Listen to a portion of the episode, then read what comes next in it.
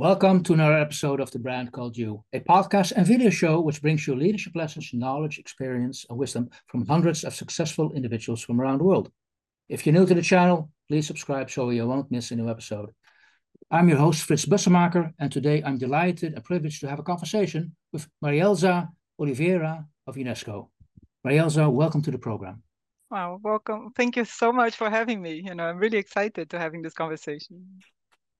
Let me briefly introduce you to the audience, to the listeners. You are currently the director of the Division for Digital Inclusion Policies and Information with UNESCO in Paris. Before that, uh, director of UNESCO in Beijing. Before that, another U N agency, U N D P. You also have a background with, uh, you can say, the U S Army Construction Engineering Research. You have an A I background, Master of Science in Finance, and a PhD in business administration. So a lot of, uh, you could say, great baggage of knowledge and experience. And you are a native from Brazil, correct? Correct, indeed. Hey, let me, for, uh, oh, and by the way, um, given your current responsibility, UNESCO, uh, the common theme for our discussion is going to be information as a public good. Fantastic. Before we're going to have that conversation, I just wanted to know, um, how does one uh, become an employee of UNESCO uh, or of a U N agency? How did your journey start? Oh my God, you know, I, I will have to say that I literally was kidnapped by aliens, you know, like when I joined the U N. You know, it, it wasn't something that I expected to do. You know, mm-hmm. I started, um, you know, uh, uh, getting my master's in finance and PhD in business, thinking that I would go back to Brazil and work as a consultant. And in fact, that's exactly what I did when I, as soon as I finished my, my, uh, uh, my degrees. Um, and at that time, um, I had actually... Um, a neighbor that were that worked for the U N uh, in Brazil, and uh, came to me and said, you know, I, I'd like to do a a, a fundraising uh, uh, project because I have a this this important project, and I'd like to have a, a strategy for that. Can you you know uh, uh, indicate some of your colleagues to do some consulting for me? And I told them, like, I'm I'm sorry to say, my colleagues charge about five times what you the maximum you're able to pay, uh, and that's my junior people. You know, like, so um, I can't, you know, indicate anybody, but I can do pro bono for you. You know, I'll be happy to do something. You're a friend. And so I did this this project, uh, you know, on a, literally on a weekend for him. Okay. And, you know, a few months later, I got a phone call, you know, with this guy uh, saying, I'm the res rep uh, of uh, U N D P in Brazil, and I would like to, you know, to tell you that we have some vacancies and would like to apply. And in my mind, I never heard that term res rep before, because it means resident representative of a United Nations entity, you know, so it's the maximum title. It was the boss, you know, okay. but I, but in my mind, I thought sales rep. And I just said, thank you very much, and hang up on the guy, you know, like, I'm not interested, and hang up. And then, you know, my friend called, and oh my God, you know, are you crazy? You know, this is the lead of the U N in Brazil. He talks to the president, to ministers. I wanted him to, you know, he called you personally. And I was like, oh my God. So what do I do to clean up your area for you? And uh, call him back and apologize. And, uh, you know, and, uh, and that I did. And then we talked, and I sent my C V. And um, in the end, you know, uh, uh, I ended up uh, interviewing with uh, with uh, the U N. And at the time, I wasn't thinking of joining the U N at all. I was happy where I was, you know. Um, and um, so, um, you know, I, I I told them, I'm not the right person for you. I am really not the right person in my interview process, you know. And, you know, I would have changed everything about uh, government and uh, supporting governments and et cetera. And uh, and uh, about a month later, I get a, a job offer from them, and I called back and I said, you know, I told you I'm not the right person. And they told me back, you know, and they said, you're wrong. You are the exact person we need, because we exactly thinking out of the box and, uh, you know, looking at things from a different perspective. And uh, and we have a lot of different financial processes coming up that uh, we would like to support governments with, so that they can do better taxes, they can do uh, better uh, uh, oversight of, uh, of capital markets and things. So you, you do have the profile. So come over. And I said, okay, I'll stay for two years and kidnapped by aliens. I'm here twenty-two years later, loving every minute of it and uh, never thinking of going back. You know? Okay, so, uh, well, first of all, that was a very productive weekend. Don't know what was in your report and your advice to your next door neighbor, but it paid off, I would say. Oh my God, yes. As a matter of fact, it did, you know, uh, not in, not in financial terms, let's put it this way, the private sector always, you know, pays, you know, a lot more, but in satisfaction, in, in really real satisfaction in making a contribution, you know, in, in, in changing things. Yeah. Um, my, my, my, Uh, background, you know, it starts in economics. You know, I'm a bachelor's in economics, and you learn about uh, um, these issues of, uh, of uh, you know, of um, uh, the value for money, the the issues of uh, of uh, making sure that you look at the at the at the economic side of things. But uh, but really, you know, the fact is that uh, when you love what you do, you know, when you really find the place where you you you you say, this is where I'm meant to be, this is what I'm meant to do, this is how I can best contribute. It's really not something about, you know, it's not it's not about, you know, making money. It's about, you know, making a life that is worth living, you know. Making a difference, contributing, being relevant. That's what I hear you say. Exactly, you know, and I found my niche, you know, so I was incredibly happy and grateful, you know, for the okay. opportunity that would I would never have sought myself, you know. Okay, now we have uh, quite a number of, uh, say, younger listeners. Um, could you make a statement? This is a, an a, a conclusion you can draw in hindsight. It's not about the money, it's about the fulfillment. Or can you remember that was also your mindset those twenty-two years ago? It was. It was very much my mindset at the time, you know, and, and I think that people should, you know, uh, if I if I were to give advice, you know, to myself, to, you know, twenty-two years ago, or to people who are in the same place right now, I would say, you know, don't look at so much at uh, how much, you know, the, the profession or the role or whatever will pay you. Mm-hmm. Think of the value that you want to create in this world. And the world will recompense you for creating that value. Sometimes it will recompense you monetarily. Sometimes it will recompense you with the kind of, uh, you know, of, uh, of uh, satisfaction, of uh, tranquility of, of soul, you know, that you rest and say, you know, at the end of the day and think, really, you know, that was a fantastic day. And, you know, if, if you really wake up on a Monday and, um, and uh, you dread your week, you should be looking for a different place to, you know, to be. If you, oh. if you look at the, at Mondays and go like, yay, it's Monday, you know, wow, you know, here you go, you know. Or that, even better, why wait till Monday and do it on Oh, Sunday? Why wait till Monday, you know.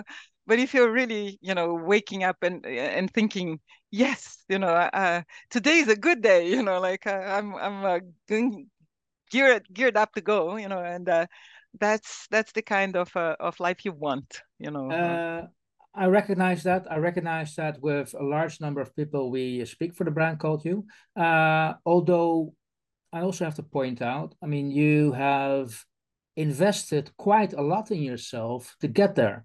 In a sense, uh, executive education, master of fin uh, science in finance, a PhD. So you had to put in a lot of sweat and hard effort and work to get there, probably. Uh, otherwise, your neighbor would not recognize you as somebody who could help him.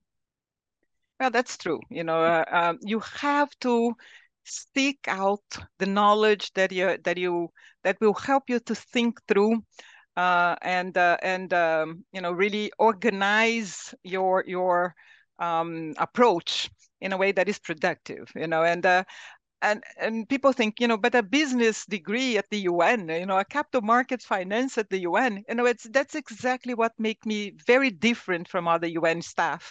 You know, they usually tend to be, um, you know, uh, uh, international relations people, development, uh, you know, uh, uh, economic development or social development staff, and et cetera. But I have this unique set of skills, and the thing of having a unique set of skills, you need to invest in them so that they really, you know, shine, but you also need to find, you know, how do you apply that kind of skill set to where you are, you know, because they, they, it, this kind of skill set can be applied anywhere in the private sector, in, uh, in in civil society, in government, and, you know, and I actually did it, you know, I, I worked in all these different, uh, you know, uh, uh, sectors, uh, and, um, you know, in each and every one of them, I found exactly the kind of thing that uh, says, yes, this skill set is incredibly tailored for this, but it's because you need to deeply know you know, uh, what you're talking about, so that you can really find that kernel of value, of gold, the right there to apply it. Great. Um, now, you're applying all that knowledge and experience for UNESCO. Now, most people would uh, associate UNESCO with the World Heritage uh, sites. I mean, uh, fully acceptable, that's where it's famous for. But you are the director of the division, Digital Inclusion Policies and Information. Um, What does that side of UNESCO do, and how do, do we as society become aware of what UNESCO is trying to aim for? Well, um, you know, the kind of the blurb that uh, we, we we talk to partners about is to say this is the area that that uh, that uh, looks at uh, at uh, defending human rights in the digital era. Uh, you know, freedom of expression, access to information, digital transformation, deep privacy, you know, uh, um, those are things that uh, have been changing so much mm-hmm. because we live online as much as we live offline. You know, think about how you contact your friends, you know, how you, you know, you work with them. The fact that we are having a meeting on Zoom right now, and, uh, you know, yeah. thousands of people will be looking at it and, uh, and participating in this kind of conversation, that uh, you work online, you learn online, you know, it's, uh, so yeah, I mean, but those things have give us incredible opportunities. You can engage with anybody, anywhere, but also gives an incredible risk. Your data ends up in places you don't know, and you end up being explored, you know, and exploited. Um, that inf personal information about you uh, gets exploited, that you're surveyed against your will, uh, that, uh, uh, that uh, you know, you end up exposed Uh, to cyber crime and uh, and uh, cyberbullying and uh, hate speech and misinformation and those things. So somebody has to be looking at how do we address those risks? How do we make the best yeah. out of our digital environment? And this is what our team does. You know. Okay, that is quite a steep challenge, given the fact that we have a global, I would say, um, digital transition taking place. So. Yeah. There is, I mean, each and every citizen organization is touched by the digital transition.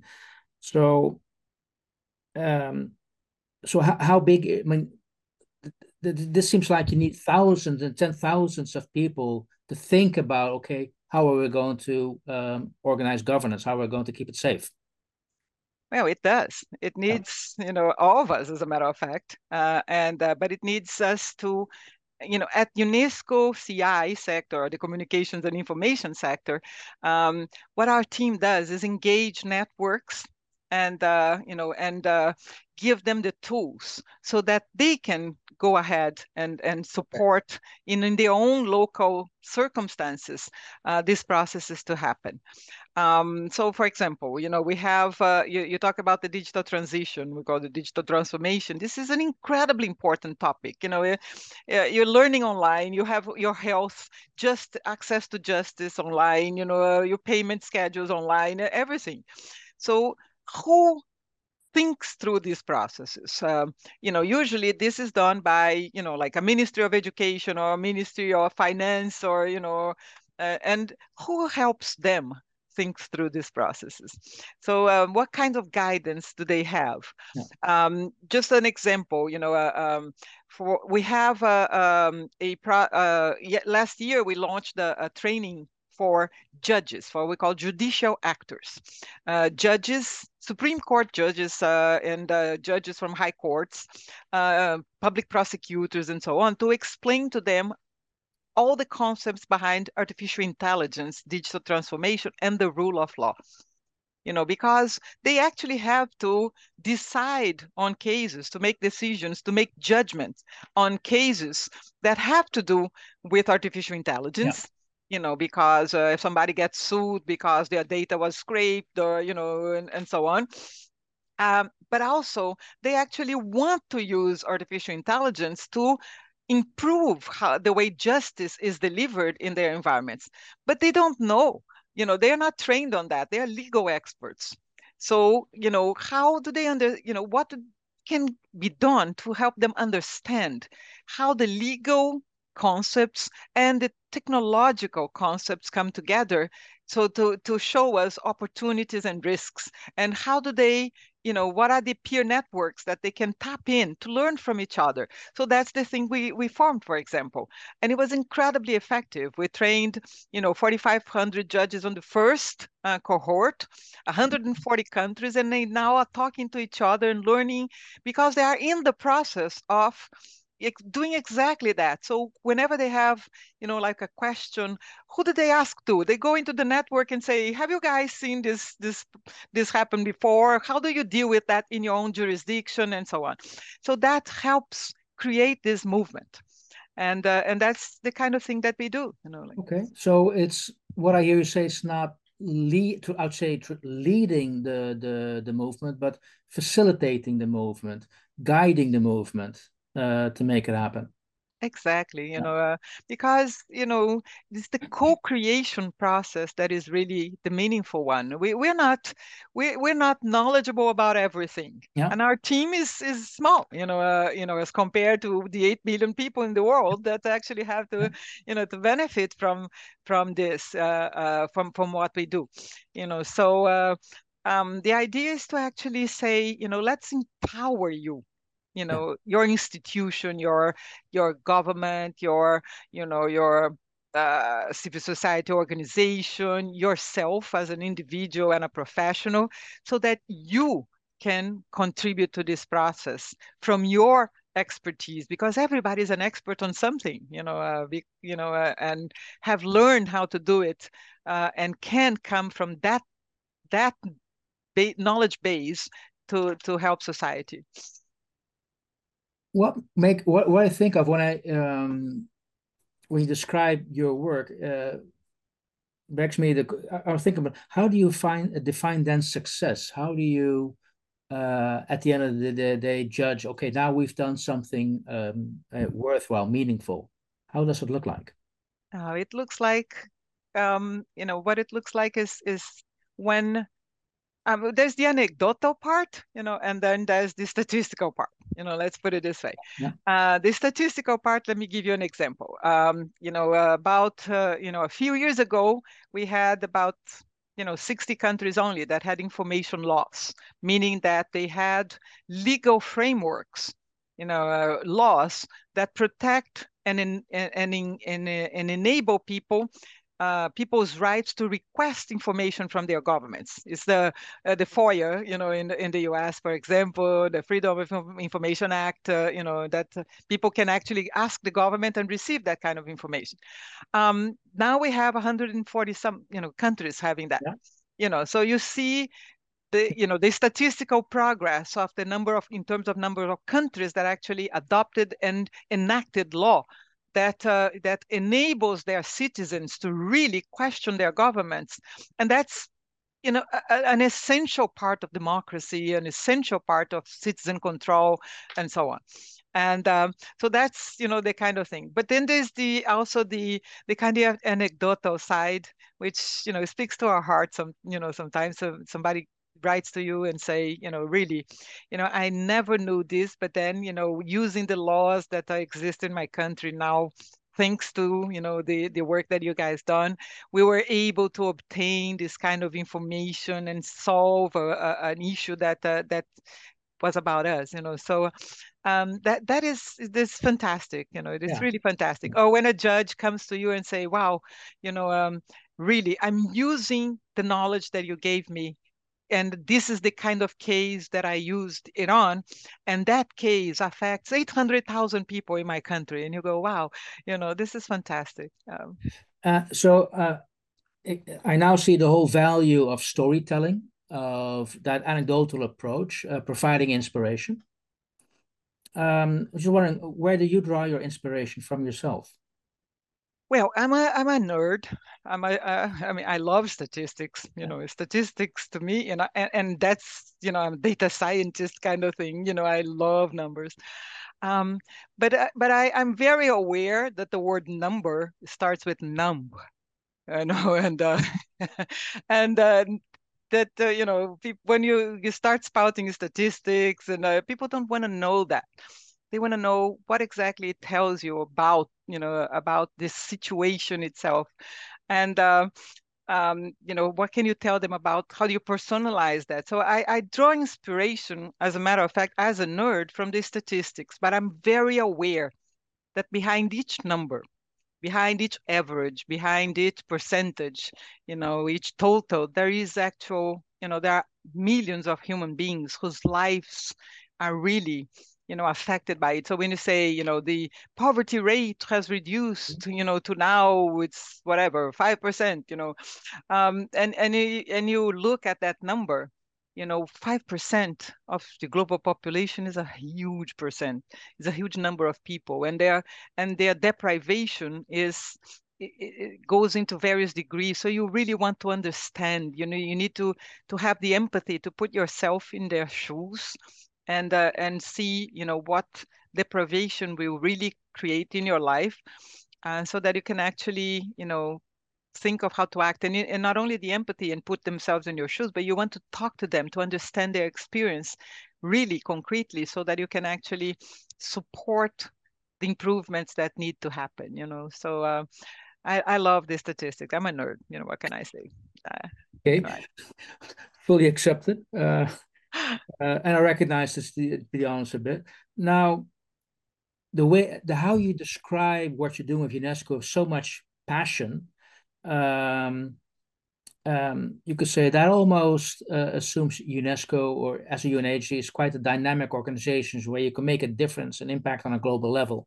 At the same time, uh, I happen to know your predecessor, uh, more or less, uh, the late Doctor Indrajit Banerjee, who unfortunately passed away, uh, that he He realized he was making an impact, but sometimes he was also quite frustrated with how, um, what the pace of change was. Um, so how do you, how does UNESCO, how do you personally deal with the fact that the digital transition we just talked about, which needs uh, that governance uh, to make sure it, it becomes, uh, it remains public good? How do you balance that with sometimes the the say the bureaucratic engine which a U N agency is? Well, you know, you you put your finger on the on a very painful, you know, uh, part of the of the yeah. work. Bureaucracy is is is the mind killer indeed. You know, like, uh, um, but um, but I, I understand the need for bureaucracy. I understand, you know, the U N is the is the, one of the most important entities in the world, but it has nothing. It has no assets in, in a way. All it has is reputation. You know, it's, uh, you know, companies, they have, uh, you know, funds, they have, uh, you know, capital assets, they have, you know, uh, uh, things. The U N has reputation.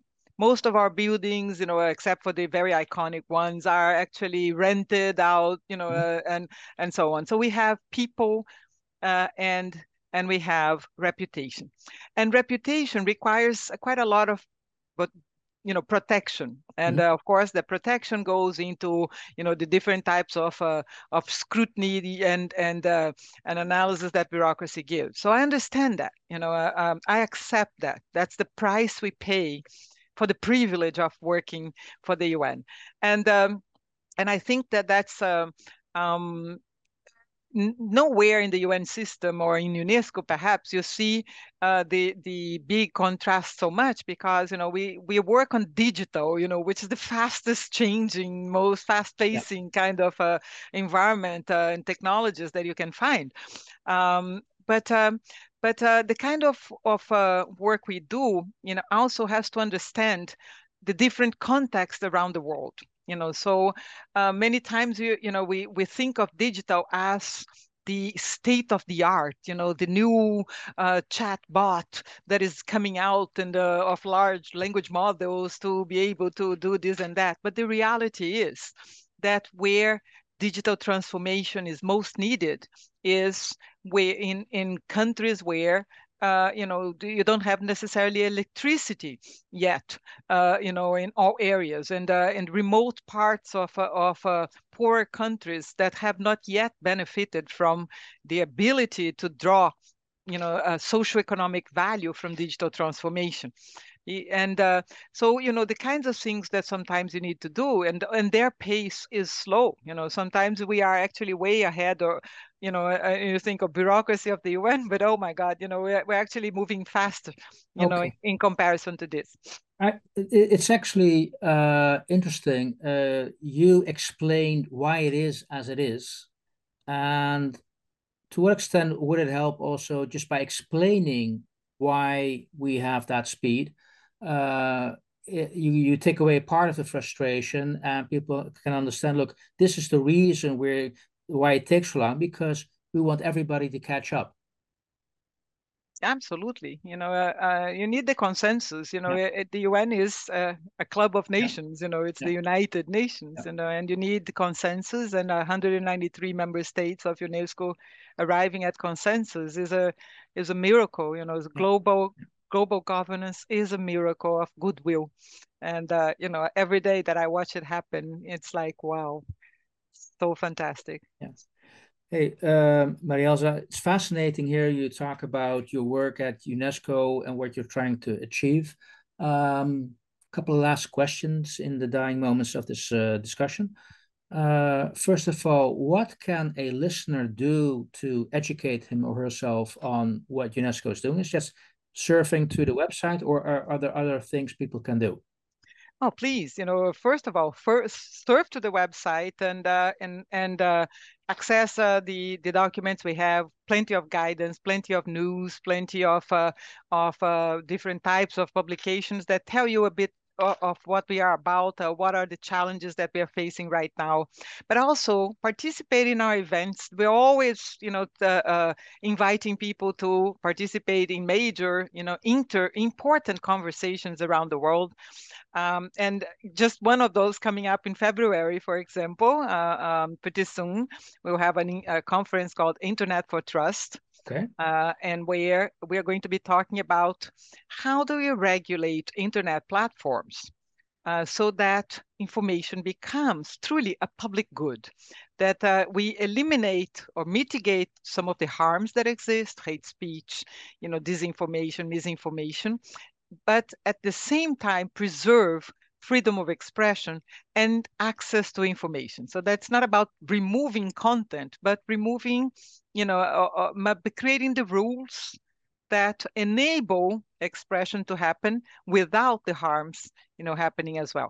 So, uh, you know, participating in this kind of event, sending your inputs, contributing, engaging is, is the best way, you know, and we hope to see everybody doing it. Yeah. Good advice. I'll make sure that we include a link to the, the summit you mentioned, the Internet of Trust, uh, so people can have a look. And if they see it, listen to this afterwards, then look at the proceedings. Uh, last question. Uh, you started at the beginning a little bit to explain your views on that. But uh, again, I want to come back. What is your advice to young people starting their own journey? Um, what would you want to give them? Oh my God! You know, uh, I I would say that um, you know, young people. I, I let me think about my daughters. You know, because uh, they're well, not that young anymore, but uh, still, um, when I when I look at them, what I want them is to is to find a place where they can really be happy, and uh, be happy and and productive. You know, happy, satisfied member of society. So the advice that I give them is prepare yourself, understand what the challenges that the world has, you know, uh, but then look at your community, look around you and say, what can I make, where can I make a difference um, in my own community? Because it starts there. And uh, and from there you grow, you know, your, your own, um, you know, possibilities of, of helping you. You find like-minded people and you create networks, and that's the power of, uh, of connection, you know, so connect to, uh, to other people, exploit and explore and enhance that connection capability. And that's, you know, you will be making a difference wherever you are, if you are able to do that. Marielza, I want to thank you again for the interview. Very strong and solid advice to end this conversation with. Thank you, and hope we'll meet again. Thank you, you know, so much for having me, and hope to meet you again many times. See you. Thank you for listening to the Brand Called You videocast and podcast, a platform that brings you knowledge, experience, and wisdom of hundreds of successful individuals from around the world. Do visit our website w w w dot t b c y dot in to watch and listen to the stories of many more individuals. You can also follow us on YouTube, Facebook, Instagram, and Twitter. Just search for The Brand Called You.